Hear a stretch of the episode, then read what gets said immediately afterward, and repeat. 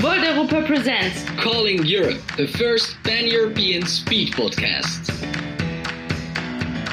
Welcome, everyone, to a new episode of our Pan European Speed podcast, Calling Europe. This is the country edition, and we have two guests from the Czech Republic today. It's Adam Hanka and Magdalena Huchitskova. Did I pronounce that right, Magda? Uh, almost, almost close. Uh, a Hoshvichkova. All right, thank you. And Adam is country lead of uh, Czechia, of Volt Czechia, and Magda is a volunteer who's been there since about September.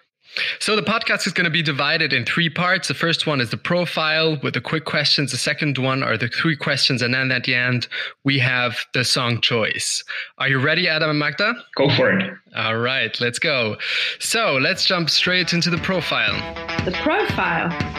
When was your country team first established? It was around two years ago when we started to uh, have the first volunteers. And now we've been growing ever since, and we're still establishing the institution behind it. So we have a country team, but uh, we will be registering an NGO and then creating the political party within, I hope, the next year. How many members does it count, and how many city teams are you active in? So far, we have 25 members uh, on paper, but only around 15 are active uh, in Volt in Czech Republic.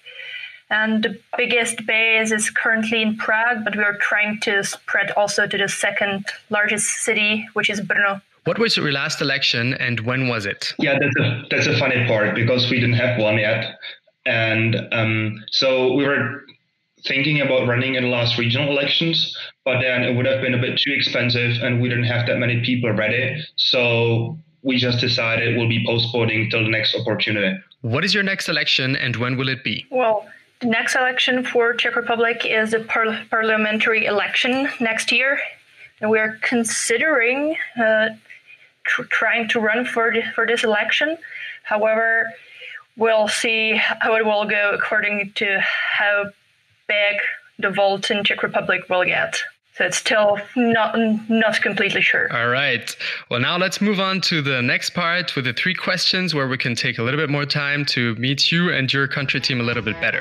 The three questions. Question number one. How long have you both been with Volt, and what did you do before? Well, I've joined in this September with with my friend, whom I've met through AFS. So be, before joining in, and I was volunteer. Uh, actually, I still am a volunteer with AFS, American Field Service, an organization that organizes uh, student uh, exchange programs for studying high school abroad. And like so far, I'm also proud university student. So that's what I've been doing before, and uh, and what I'm still doing apart from being a new member of Volt. All right. Thank you. And Adam? Well, I've been off the university for a couple of years. I'm working as a computer scientist, uh, mainly working with data analytics and programming.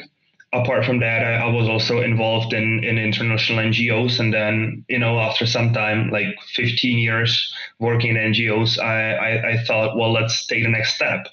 And then I stumbled over Volt. It was really interesting got got my attention and i thought okay i've been used to working with volunteers and now is the chance to actually put that on the next level. So i started to uh, build up the volt chapter in in prague.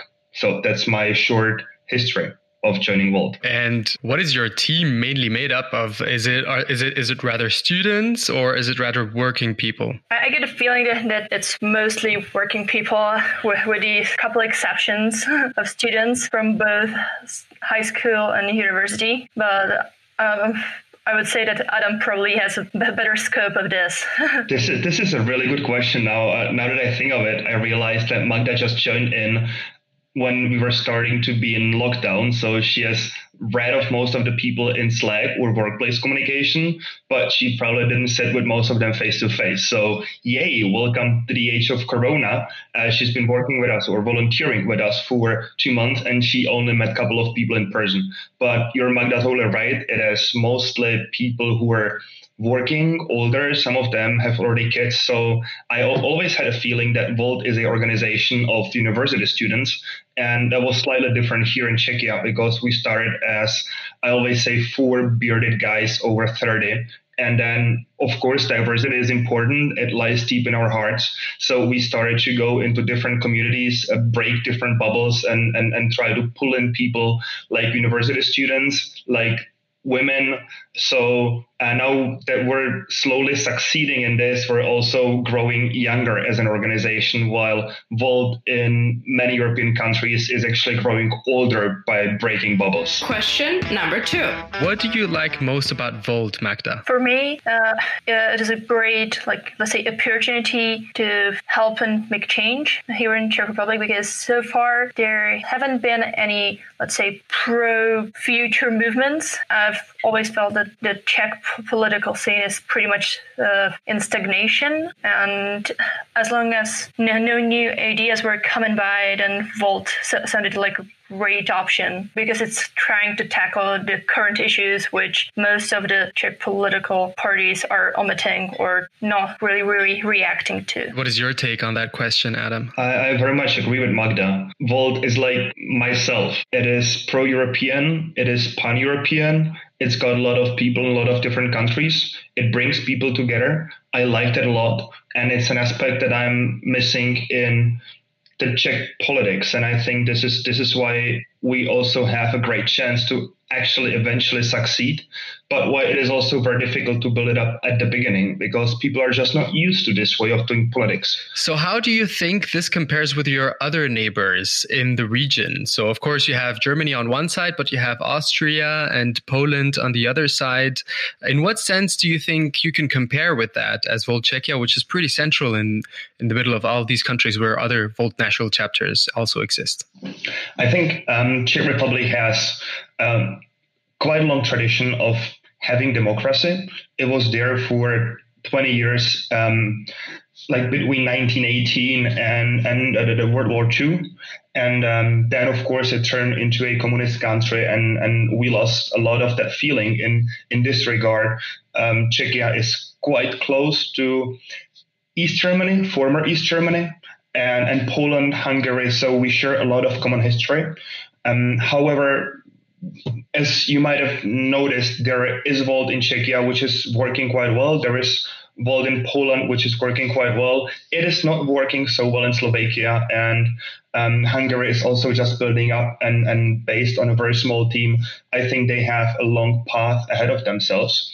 So, what, what, why this is happening? It might be just chances. It, it might be um, that we were lucky. We had a couple of people at, at, at, the beginning who came from the US and who lived in, in, in West Europe, and they already came with this feeling, hey, we need to build up Volt Um, but what is also a big advantage for us is that Czech Republic is a country, and especially Prague is a city in which people who study here also want to live here. So uh, if you have a look at Slovakia, a lot of people have just left the country.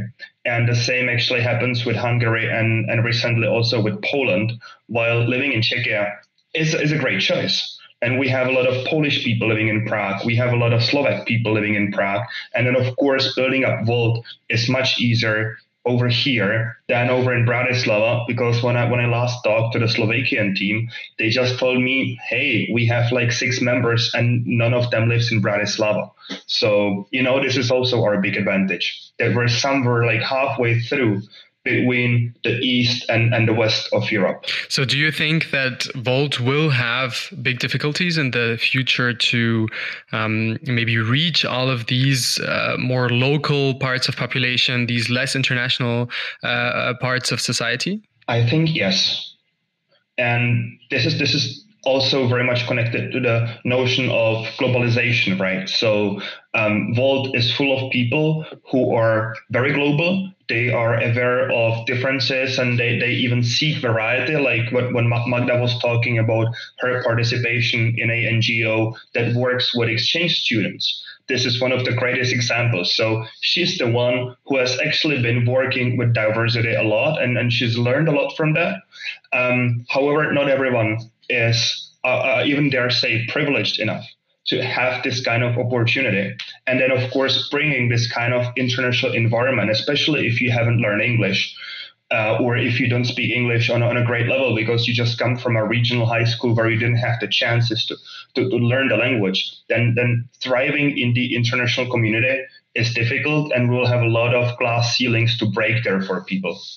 It is not impossible, though. Not impossible, but it will be very difficult. And I also see that as one of our main objectives in politics. If we want to do it well, we, we don't do it for ourselves. I definitely agree. And uh, especially if you look at national chapters like uh, Italy or Germany, where we have uh, several thousands of volunteers, we have quite a part. And as myself, as a, a part of the European reporter team, um, one of the issues we have is a language barrier, uh, being able to only uh, uh, communicate to people who really speak English. And we always have to take into account that if you want to reach the other ones, we have to uh, short, translation. So I think it's a challenge, definitely. I think it's also uh, tied surely to the size of the respective country teams. But what is your take on that, Magda? What do you think um, the difficulties are in Czechia? Do you think that is a problem that is which is maybe rather local to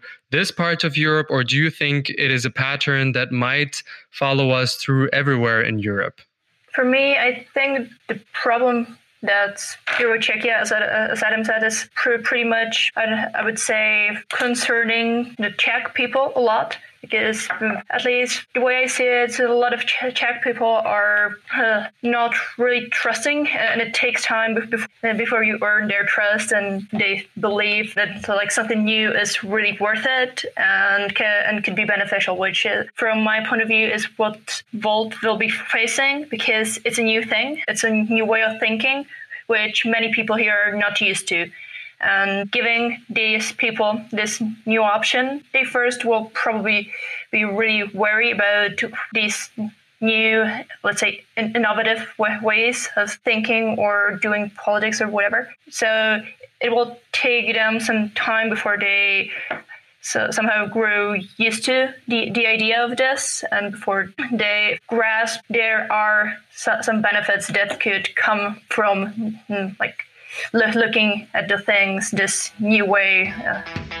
question number three what is your objective until 2024 our next eu parliament elections i have to admit that i haven't really thought about this in terms of Volt yet um, one of the reasons is that the team is not so large and we will have to see what happens. So I have a personal objective. And the personal objective is that the team that we have is as strong as possible and that we're able to reach out to a lot of people on social media, raise the awareness of the ideas about Volt. So, you know, just bring Volt to as many people as possible. There are so many things that I know that we'll have to be doing, and we haven't even touched the surface. Like a friend of mine uh, for example, fundraising. Fundraising is something that we know European teams are doing, but we're basically fundraising on terms of I'm paying 12 euro for flyers. And so, so fundraising is, is me fundraising the money in my own pocket now. And um, we'll have to go public. And I think this is going to be the first breaking point in which we'll see if we're actually reaching out to possible donors, if we're reaching out to a broader public, which might still be inside of our um, let's say pro-european bubble and like i said before and, and magda actually followed up on that pretty well we will have to see if we're able to reach out to a different audience than is our peers our classmates our um, the, basically the, the bubble that we live in. So you know that based on social media and this theory that everyone lives in a in an echo chamber. And then you just shout something and it comes back because this is exactly how social media work. And we will have to see if what we're offering to the society what, what we're putting into the public is something that a broader audience is um, is resonating right and do you have any first ideas of how you could reach that in the following years sure like I said before, um, first we will found the NGO, so we'll become, you know, a organization.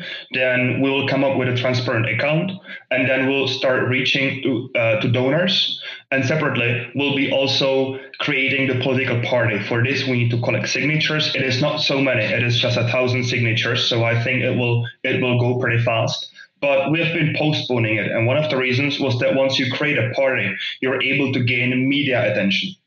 So we're actually saving this effect of the media attention. Hey, a new party was created, or maybe the Volt already has an established party as a political party here, here in Czechia. We want to use it for media leverage. And once we have that, uh, I hope that that will be the next step in the direction of putting our ideas uh, to a broader public audience. And I wish you lots of success with that. Thank you. I'm pretty sure you will be able to uh, achieve all of these goals just like the other national chapters, and of course, with their support too.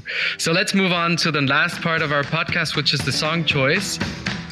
Your favorite song? You get to choose two songs. So, what songs do you choose? I have to say, I leave the choice to Magda. She's much better at music than me. Okay, then two songs for you, Magda.